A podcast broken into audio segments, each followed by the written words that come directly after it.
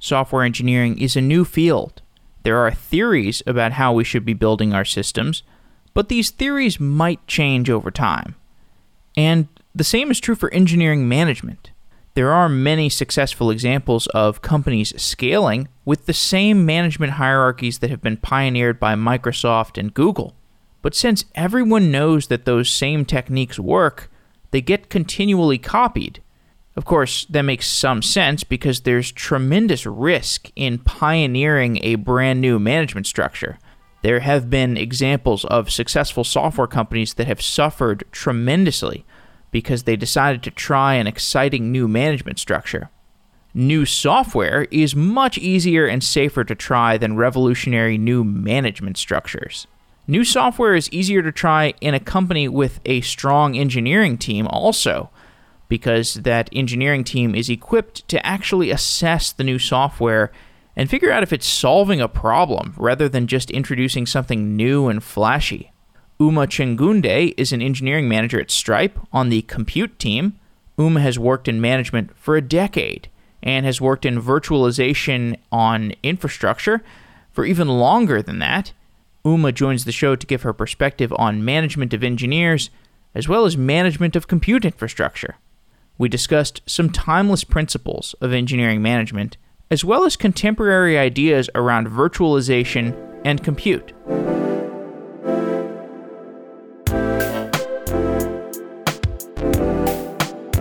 Uma, welcome to Software Engineering Daily. Hi, thank you for having me. It's great to have you. We had a nice conversation last time I met you at Stripe, and I'm looking forward to getting into more details around your beliefs around software engineering management and infrastructure and engineering at Stripe. So, software engineering is a very new field. There is much unexplored territory in how software can be built. But the way that companies get modeled is often by copying the management systems that have worked previously. And in some sense, this is a great strategy because if you've got a product that works, you can just copy the management style of Microsoft or of Google is there anything wrong with that strategy? Is there anything wrong with just copying the management structures if you have a product that's already working? This is a great question, by the way. It's actually one I think about a lot. And I have a kind of nuanced answer. One is there isn't anything wrong. In fact, you do want to actually consciously imitate the better things. And when I say this, some things that I have kind of observed that seem to work are organizational hierarchies. I think more particularly more recently, a lot of companies have kind of played around with not having teams or having very fluid dynamic structures. And in my experience, that tends to work with smaller teams, but not doesn't really scale well. And so you see most companies eventually kind of converge into a more hierarchical organizational structure. And that seems to work. On the other hand, I think some things which don't work, and I think companies have wisely probably abandoned are the way software itself is released, right? Uh, so when I started my career, I was working at VMware that and they were in the business of releasing on-prem software. So it was very waterfall, waterfall style, like year, multi-year releases. And that just doesn't work in a SaaS-based uh, business. And I think you'll see very few companies are, that are in a SaaS model continue to use that release model and a lot of things associated with that. For example, separate QA teams are less and less common now. Separate kind of release processes are less and less common now. The kind of the gating of releases is much less common, and you're really in a world of continuous release. That's my view. One area where it's hard to know to what extent we should be copying is in the hiring process. So you know that if you copy the Microsoft style of hiring or the Google style of hiring, it's going to work to some extent. You are going to hire engineers eventually, but there's not a really good way to, to test if that's an ideal strategy unless you do A B testing for your hiring process, but then that's really hard because you have a very low sample size What's the process for developing a productive engineering hiring process? Okay, and a really good question. I like to think of it as while you can't really do A B testing, what you can do is really gather data and, like, you know, maintain data at every step of the process. So, where are you losing candidates, for example? What is your close rate of candidates once they get to offer? You can also, depending on like your process, you can actually ask candidates for their feedback, right? The best interview process, in my opinion, is one where even when you don't result in an offer, the candidate likes the process. And I think that is where you get through with constant iteration. A few things that I've seen that have evolved over the last decade are things like whiteboard coding, for instance, right? And I think that's just like a simple iteration of listening to candidates, listening to what folks like, and turning it around and being like, okay, what are you actually trying to gain from a coding interview?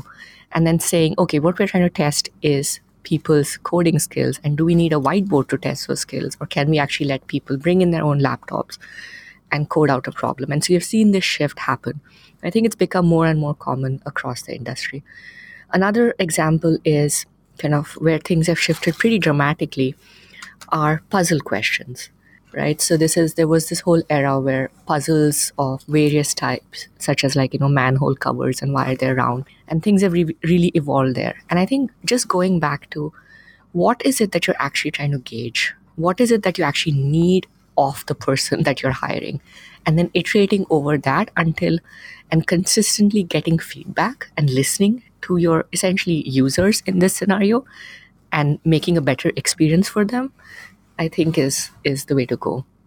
The manhole covers class of questions. I remember this this period of time where people love to talk about this like it was a sign that these companies were doing something distinctly correct by everybody was celebrating the manhole covers question as if this was like a breakthrough in how to vet people for engineering roles. It's just funny like if something stands out as novel and a company is doing it you know we can ha- have this tendency to believe this company has had some sort of breakthrough.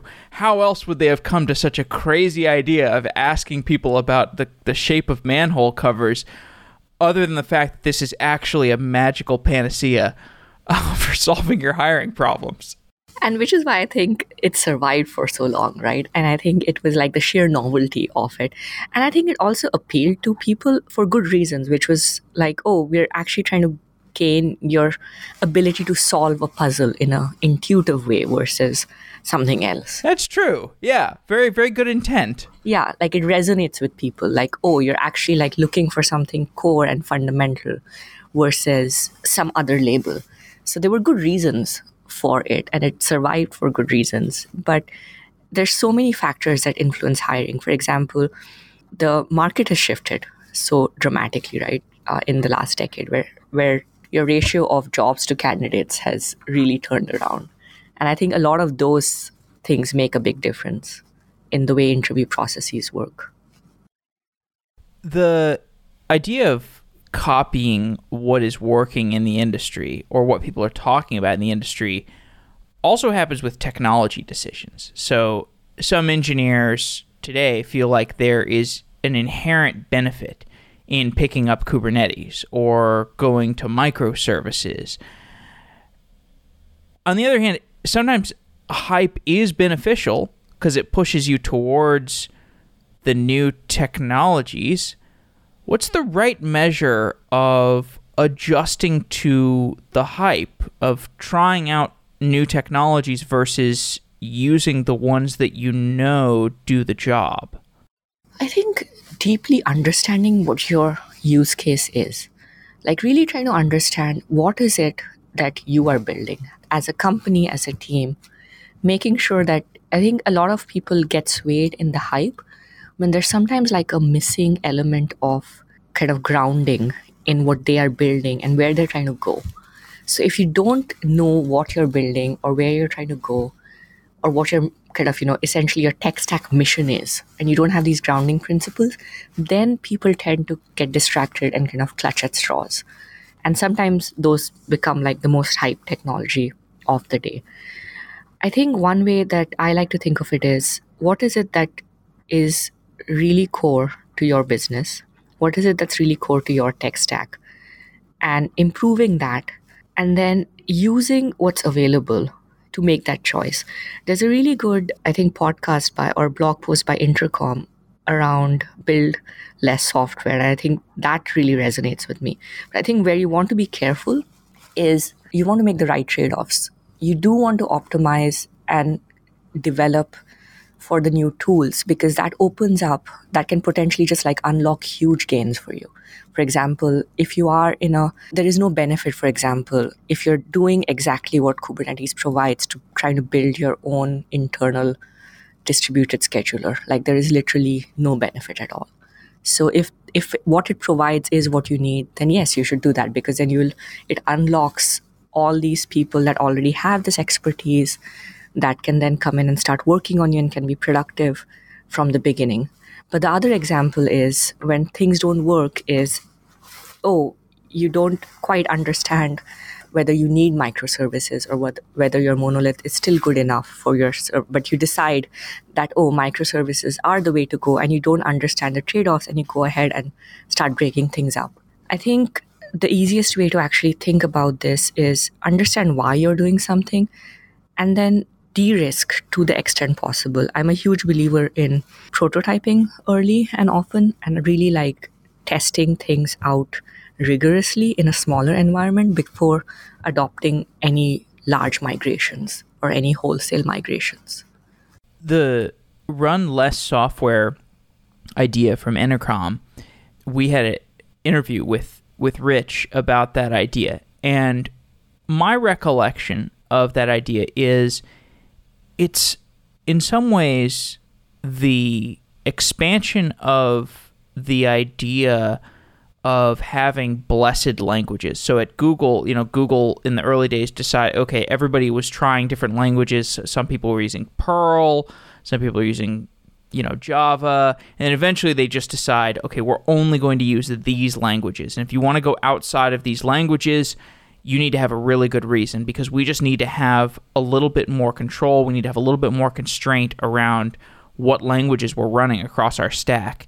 And the way I saw the run less software idea is it's an expansion of that idea where you expand it to tools and cloud services, where you say, if we are going to run a relational database, we're using Amazon RDS and we're using Postgres, and that's it. And if you have if you need to use MySQL, you better have a really good reason for it.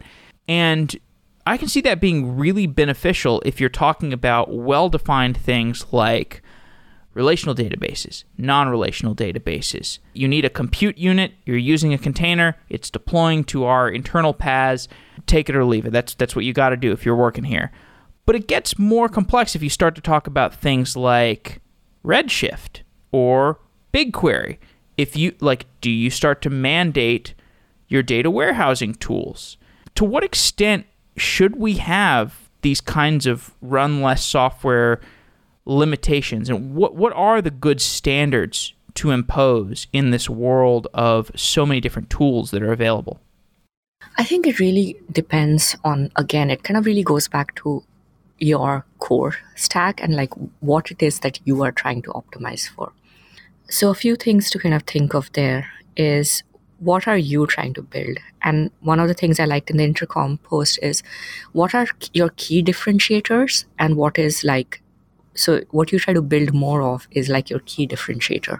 So you build that in house and what you try to buy off the shelf is something that is not your key differentiator. So i think like that's that's one good metric to use.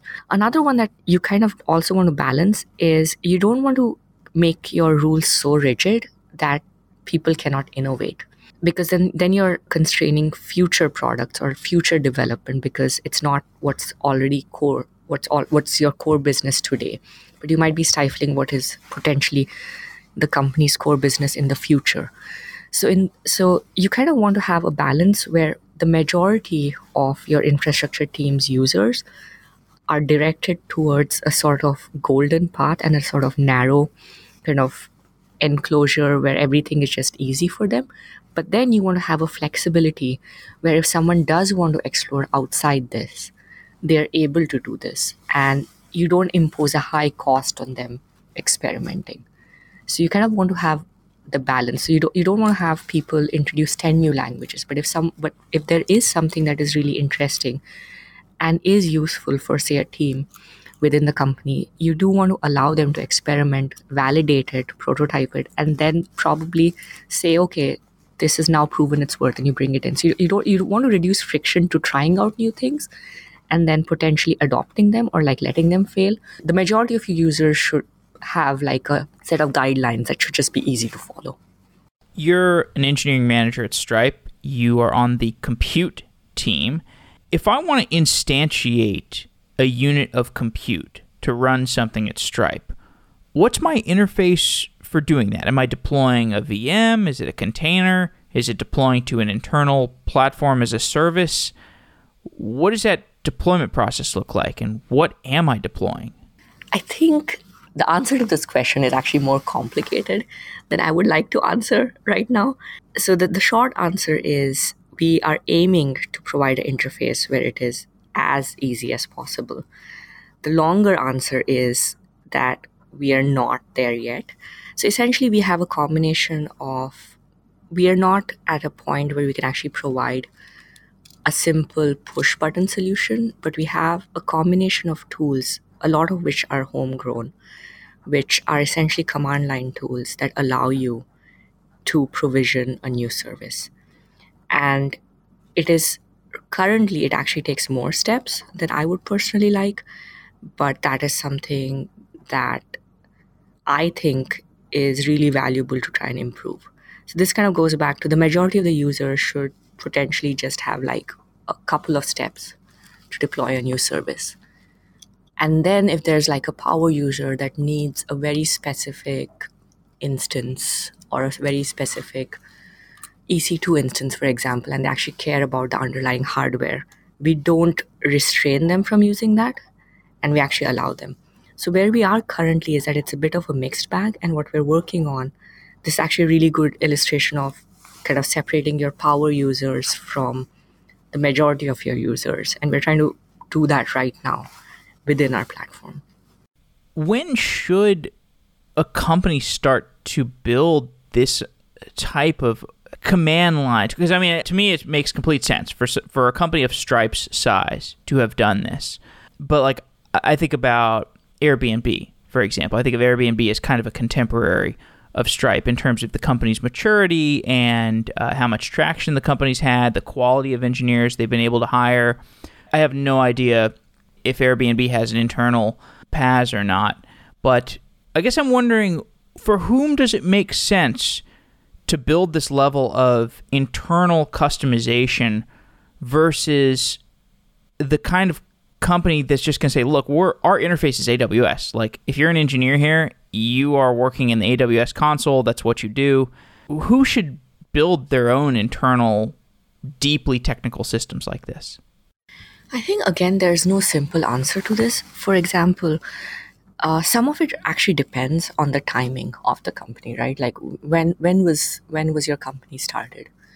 and there's things there's decisions for example that we have ourselves made that maybe we, we would not make if we were starting out today so to me the intersection is what what is your company size what are you building but also like what's already available to you so for instance if we were starting from scratch today we would probably start using kubernetes from the beginning and our architecture would look completely different and AWS has already provided far more sophisticated tools that maybe some of our kind of like tools that we have built on AWS would not need to be built if we were building them today.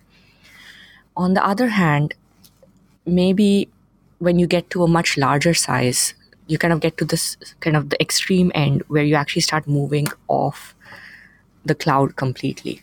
And then you actually need to build an entire set of tools from scratch. And that's kind of like the scale at which you're really large, like a Google or a Facebook. And so I think there is never an easy answer. And I think the same company will actually make different decisions based on its size, its time of creation, and its tech stack. So it's really, it really has to be a decision made at that with with those factors in mind. And you will actually within the lifetime of a company you will actually revisit those decisions many many times. So i think an actual problem in my mind is if you make a decision and then you fail to realize when the decision is outdated. As an example when i worked at a previous at a different company much larger they had a completely opposite view to open source software. They really did not believe in it at all because they were shipping on prem software. But the downside of that was that we literally rebuilt very, very basic tools internally over and over again. As an example, like the simplest example is that we had something like Splunk that we had rebuilt from scratch internally. And when you think of things like that, just investing that much manpower, into things over and over again, I think that is kind of like, you know, that that's where you want to re-examine your rules. Like, is it so terrible to actually like, you know, buy software externally or do we have to build everything ourselves? So there's it really is to, to me it's it's more like you have guidelines and then you keep revisiting your guidelines over and over again versus never changing them.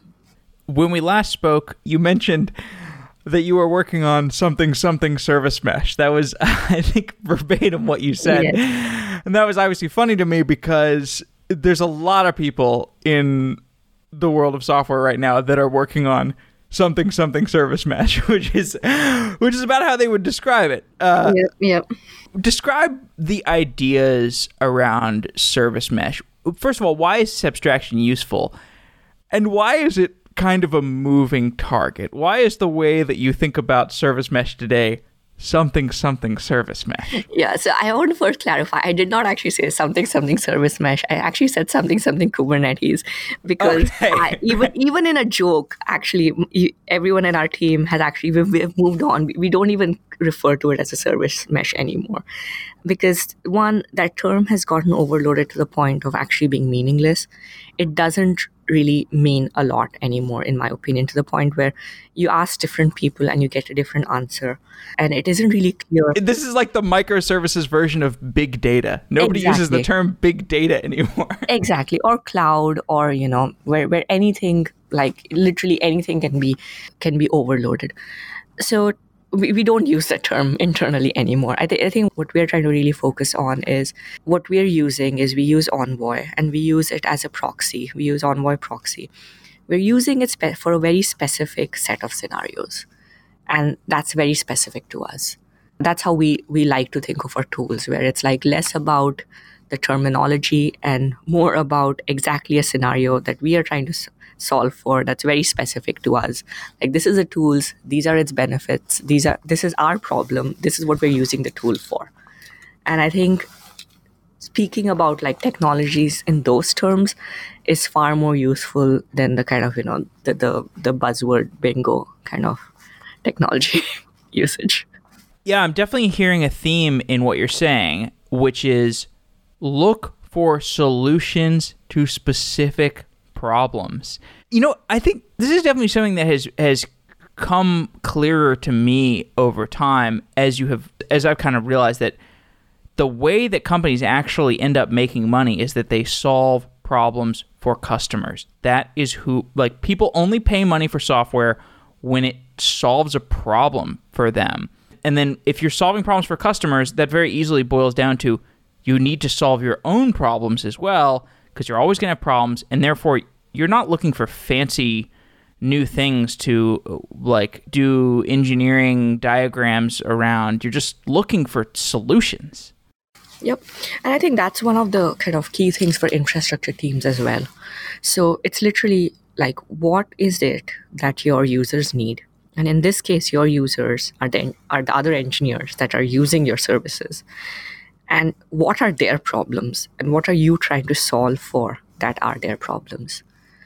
And if you think, if you use that user focused mindset, that's when you're likely to be successful versus if you go down the kind of adopting new technology or adopting new things without a specific problem, then you're likely to get very deeply into trouble.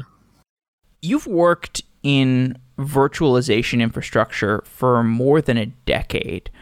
What are your predictions for how virtualization software is going to be impacting organizations for the next five years?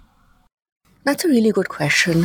So I think I could be completely wrong in this. I think that the big changes have actually already happened in my view, which is which is the big change that I observed was where you moved from a world where you had people so so when you were like starting a startup in the 2000s you would literally go out and buy a sun server something some version of solaris have to provision it all of that. And then vmware came came along and made made it all about vms where so people moved sun died and then you moved to a world where you would like buy vmware software and provision it on intel hardware and then have your own data centers. And that's that's typically what most people's data centers look like.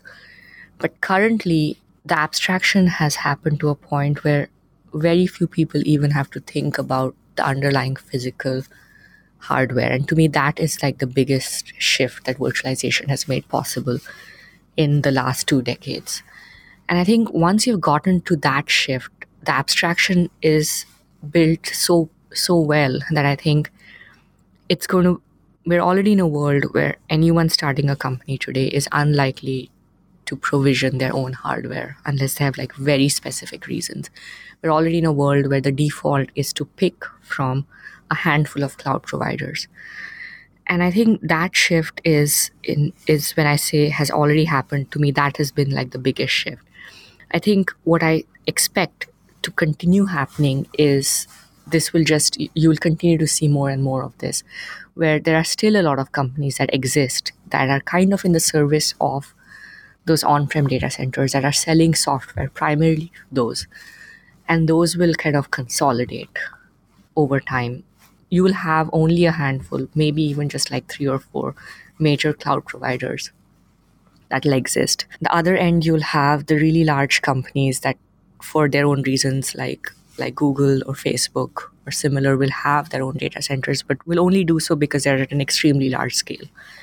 And then everyone else will kind of exist in some some of these worlds, and maybe there'll be a small niche hybrid world in between. But in my view, the abstraction will just kind of continue rising. So we're still at a point where you know people still actually think about EC2 instances and the underlying database and similar, but all the cloud providers are in their own ways building on top of that. So it's kind of you're getting closer more and more to workflows and what users need versus having to think of the underlying uh, software that's like, you know, in terms of the hardware. So I think the abstraction and building the layers on top will just continue. But the biggest shift in my mind is has been this this kind of complete shift where you don't even think about your hardware as the requirements for compute infrastructure have become more demanding for data engineering teams, machine learning teams, how have you seen the requirements for spinning up infrastructure diverge between the data teams and the service based teams, like just the microservices teams? Can you say more about what you mean about the question? If I'm doing data engineering workloads, at least my understanding is I need like a GPU or I need like a bigger machine. I'm going to need more RAM to to fit all the data on a single node. Or maybe I'm just using Redshift and that's abstracted away from me. So I have I, I don't know. It depends. You know, I'd, I'd love to hear your perspective on that. But if I'm just spinning up a container that's going to be talking to a database and getting you know doing a little bit of processing and then returning that result to whoever requested something, the requirements are much more lightweight. I'm just wondering if the if you've seen uh, in your time at Stripe a divergence between a growing divergence between what the data teams need out of their compute infrastructure and what just random services need. Yes, I think it, it's less because we're structured in a way that we're like further below all the other teams. We we do see this, but I think we are still not at a point where or rather, I have not been here long enough to see the sharp divergence. I think what is clear though is that yes, we have, there are certain workloads that have very specific requirements, and that has been increasing. And I think For instance, uh, really large workloads that need uh, very specific instances of our cloud provider, for instance, to the extent where we have to like request specific versions of things. But I think another key thing is just the sheer cost of some of running some of these workloads and that that adds up over time. But i don't think at stripe itself we are structured necessarily in a way where there's where we have not gotten to a point where it's completely like black and white. I think our workloads are like still very much all mixed up together if that makes sense. Yeah definitely. Tell me more about how cost management affects engineering decisions at stripe we are still early on in our journey where I think we still don't try to make decisions based on pure cost because I think for any company that's in the Bay Area, the highest cost tends to be engineering cost, like the actually the actual individuals, right? Versus uh, the cost of your cloud provider or similar the way at Stripe we're trying to think of this, and this is actually a different team, which I really like uh, because you have an entirely separate team that's thinking about this problem, is you try to actually provide the data to everyone about how much expense they are generating or like how expensive certain things are. So versus trying to gatekeep or police different teams, you actually try to provide them the data with which then they in turn can make their own decisions. And that's the kind of general guideline. So the first step in all of this is actually trying to figure out where you're where you're spending the most.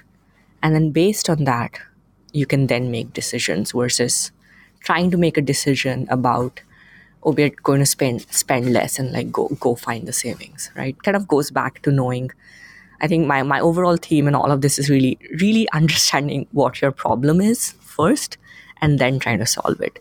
Because if you don't know where you're spending the money or how you're spending it or what workloads are the most expensive, you, can't, you, you might not be solving the right problem.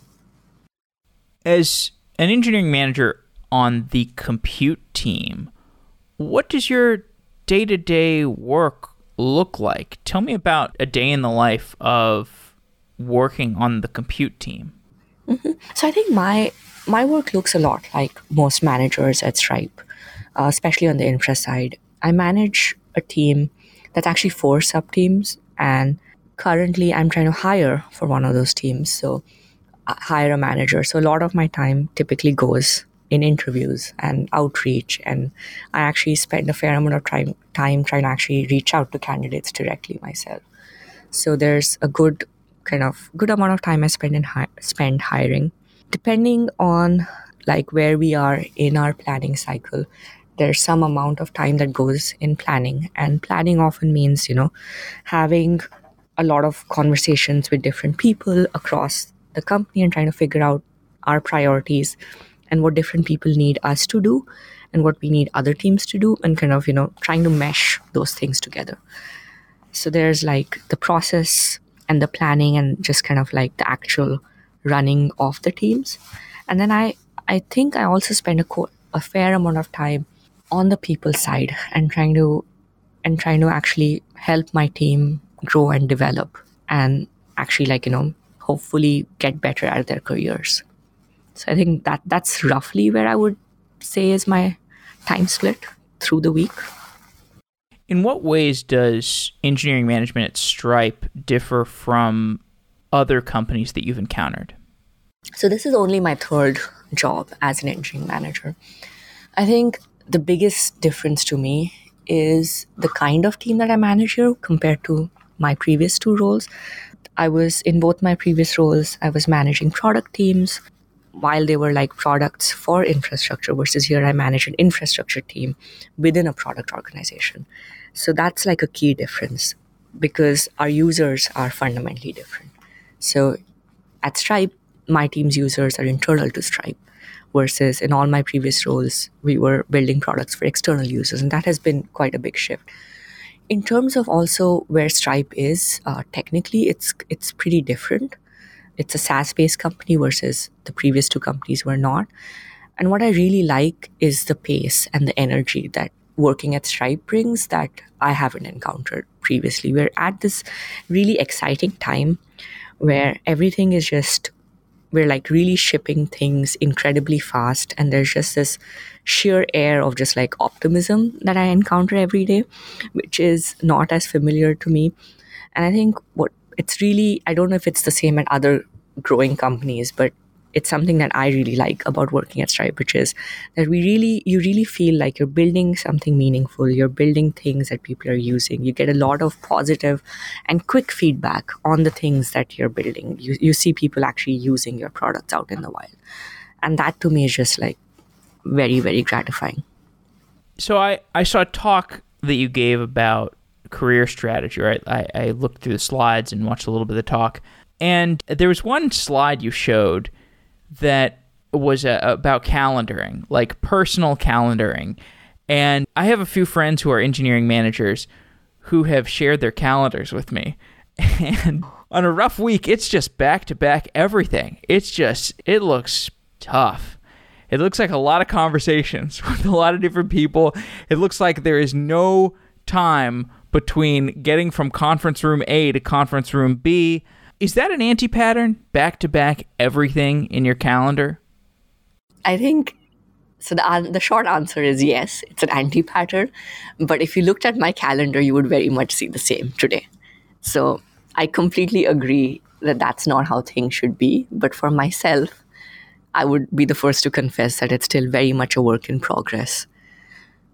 I think that many years ago, I actually took this course where there's kind of like um, the rest i don't remember a lot of about the course which was a management course but they kind of talked about being in two different modes. One is like red where you're kind of like reacting essentially like and that is the mode i think of when my calendar is full back to back right? Where you're kind of essentially driven by external things.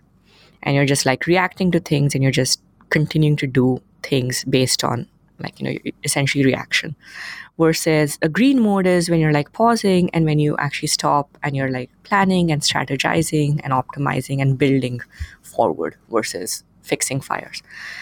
So i think being in both in either mode for too long is unhealthy. So you always want to strive for a balance. And i think this is where you kind of what i've seen a lot of my colleagues do really effectively is actually use the calendaring intentionally. So you avoid, like, you actually put up blocks of time where you actually schedule times where no one else can, like, you know, overbook can can book over it. You schedule particularly like downtime. You schedule things where you're like you know you schedule time to think. You schedule time to plan. So you use the whole idea of like having a back-to-back calendar but you turn it around and actually schedule time for those things. And i talked about this in a in my talk a bit as well which is uh, schedule time for learning. So I I am not there yet. Like I haven't actually been that great about doing these things, but I think those are absolutely the right way to actually like get on your calendar. You have to actually like block things out intentionally. Yeah, I put these events on my calendar, these recurring events like drink 3 glasses of water, which is like a it's like a 30 minute event that I have every day. And originally I, I did it literally as a reminder to to actually drink more water. But one thing I realized is by doing that, I actually was kind of blocking off time in my calendar, which gave me these nice breathers between when I would schedule things. So, you know, if you're going to go back to back, maybe schedule almost non events or schedule like, you know, two minute events that will take, uh, you know, that you can allocate 30 minutes to on your calendar. Anyway, terrible productivity tip from me. No, that that's actually a great one. Another thing, I, another very simple thing I do is all my meetings end either like the five minute or like the 10 minute before. And I think really just like questioning everything on your calendar, like, does everything really need to exist? For instance, if you're just like if you have a weekly meeting and you continue to have it maybe not actually scheduling scheduling it to like never end. Having like a set expiry so that you actually have to question whether you still need that weekly meeting with someone. I do an occasional thing where i'll actually just like the week before revisit literally everything on my calendar and just like start saying no to pretty much everything that is not absolutely necessary Right. Yeah, it's it's not like the Kubernetes scheduler where it's like you want it to be extremely reliable, you want to adhere to it as much as possible. This is like a uh, sometimes sometimes effective scheduler. Exactly. And I think just recognizing that balance and make, making sure that you actually like build in buffer time is actually really important. I'd agree with that. This was a talk that you gave on career strategy. Of all the things that you could have discussed infrastructure, virtualization, payments you chose career strategy. Why that topic? That was just something that was top of mind for me. Like, so when the talk, when I was submitting the talk, that was just something that was very much top of mind for me. One is I was, and I, I talked about it in the introduction as well, which is it's something that was top of mind for me, which is I'm at a point in my career which is kind of very much like like a kind of inflection point where there's you know multiple options open and I can choose there. I was then, and I still am at a point where I'm actually now supporting far more senior engineers than I have previously. And so you hit this point in your career where you're kind of like looking at all the options around you and trying to decide what you want to do so to me that was like a that was actually like the most active problem on my mind at that point and i thought it was one of the things where i had spent a lot of time thinking so things i tend to like to talk about are things where i have i have actually encountered a problem and where i've spent a fair amount of time thinking and that's how i ended up proposing that particular talk one of the areas that you explore is the career ladder. And career ladders are useful in the sense that they can give an engineer a map for how to move up as an engineer. Like, here's how you go from entry level engineer to SDE2 to SDE3 and so on. Here's how you go into management. Here's how you become a senior manager, principal engineer, etc. The thing about career ladders is oftentimes I see that the people who make it really far in an organization or the people who make really fast progress in an organization at least in in modern organizations they're not the ones who follow the career ladder they're the ones who invent something new within the company and then they get to start an entire business unit they're leading that business unit their salary kind of takes on a different momentum because it's not it's no longer like really capped because they're sort of leading an internal entrepreneurial venture. So, the idea of inventing something entirely, do you think we should have a separate track in the career ladder that encourages people to do that? I think of it as um, so. Actually, I don't know if all companies do this, but I've actually seen this pattern in mul- multiple career ladders, and Stripes has it as well, where your kind of your your growth is actually determined by the impact and different stages in the career ladder basically demonstrate your impact so you start with like impact at the team impact at the company sorry impact at the team organization stripe wide or like industry wide right? And and that kind of like defines your progression in the career ladder. And and that was actually true at at VMware as well where you're you're kind of like progression the career ladder was kind of determined by your impact. And often the folks at the highest levels in the career ladder w- were people who had done what you described. As an example vmware had this title of principal engineer that was pretty much reserved for people that had kind of like you know essentially built out this the, the entire like you know new area of virtualization the person who kind of developed vmotion which was like a key technology was one of those principal engineers so i think that already exists i'm not sure if it's really needs a parallel track. But I do think that there are often times when there are people who come along who are not necessarily exa- who don't necessarily fit in with that career ladder. And I think that's where you kind of go back to the idea of like the majority of folks will fit into your existing career ladder. But what do you do when someone comes along who is doing really great things but doesn't exactly fit into that? And I think and I think that's where your career ladder needs to maybe be a bit more flexible. So I wouldn't call it so much as a parallel track as maybe flexibility in the career ladder. There's this book called The Alliance by uh, Reid Hoffman. I don't know if you've you've seen this book. I have um, not read it. I have heard about it, but but I haven't actually read it. It's an interesting idea, which is that as a manager or a superior to somebody within a company, your relationship with your lower employees, the people who report to you, should be that your primary relationship that you're developing with them is actually, uh, well, I could be misquoting the book, but I, th- I believe it's that the primary relationship you're developing with this person is a life, potentially lifelong relationship where you're going to be an ally to this person in their their their full scope of their career. And your default assumption should basically be that this person is going to be at the company for 18 to 24 months and then they're going to go on to a different job. Do you have any reflections on that idea? I think that idea resonates with me a lot. It's something that I personally believe in from both sides, which is where I think one is our careers are so fluid now, right? For instance, it's like no one stays at the same company for longer than like a few years. So careers are fluid, people change careers, things change.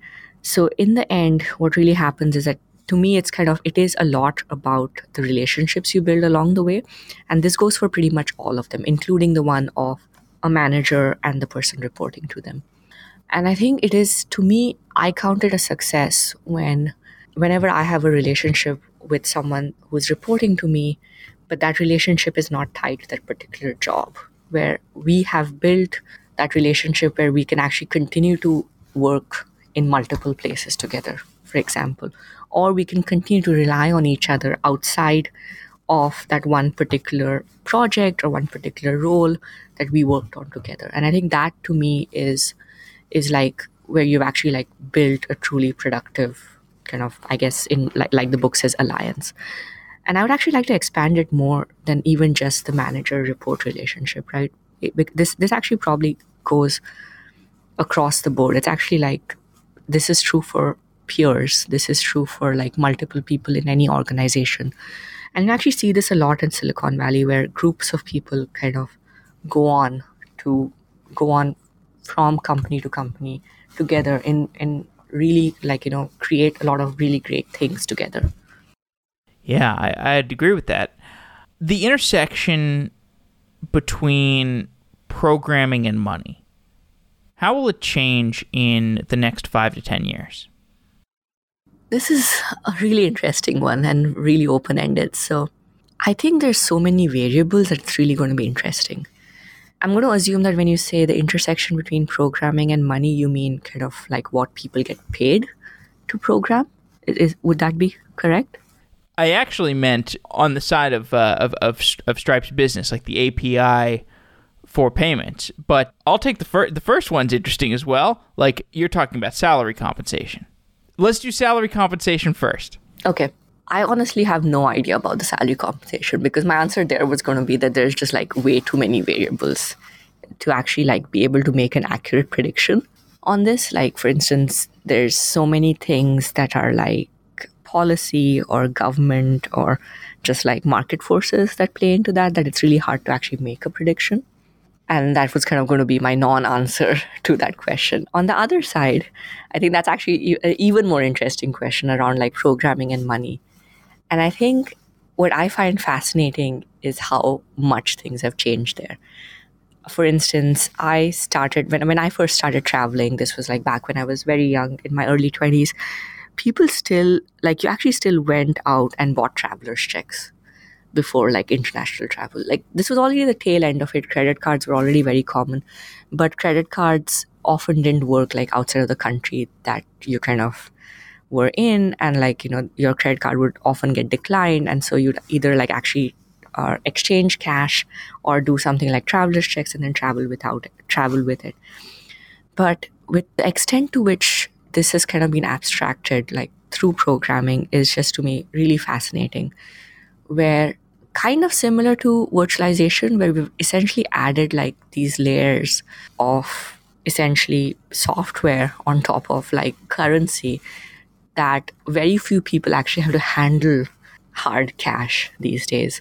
As an example, I was traveling in Sweden over the summer, and Sweden is is almost like completely a cashless society. Like it's actually really hard. I think I went my entire trip without encountering any currency. Like literally, I was there for two weeks, and I did not actually see Swedish currency. I believe they use euros, but if you actually asked me, I would not be able to answer because I literally only used my standard American Visa credit card for the entire trip for like literally everything. There was one place where a train station had pay pay use restrooms and you actually had to use your credit card. It did not have a coin or any other like you know way of accepting payments.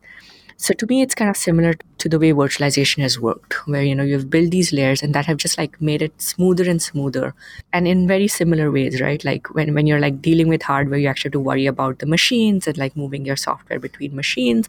And so here you think about countries as being those boundaries. And now with the way payments has advanced like everything is like so transparent. You actually rarely actually encounter the underlying currency. And i think that's going to become far more widespread. So to me it's kind of like sweden to me was like a little bit of a glimpse of maybe what things will look like more commonly across the world. One thing that i find kind of cool about at a certain point in in doing shows on software engineering daily the cryptocurrency boom happened.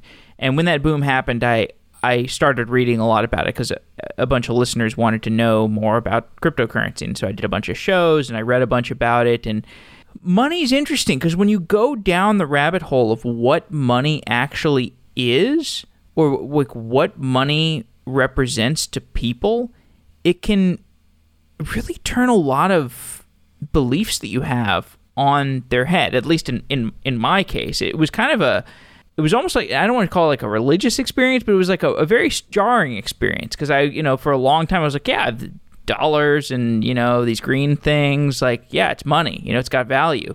Are there any ways in which working so this will be the last question. Are there any ways in which working with money at such a granular level have kind of restructured your beliefs about value or finance or anything that you, you held dear for a very long time?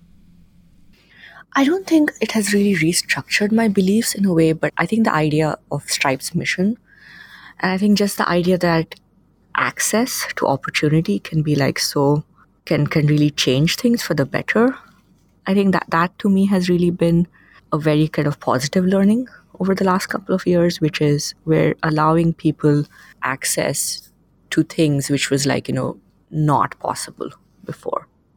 And to me that was that to me was like was a pretty big shift in learning and kind of just like thinking about the way things work in the world. Yeah.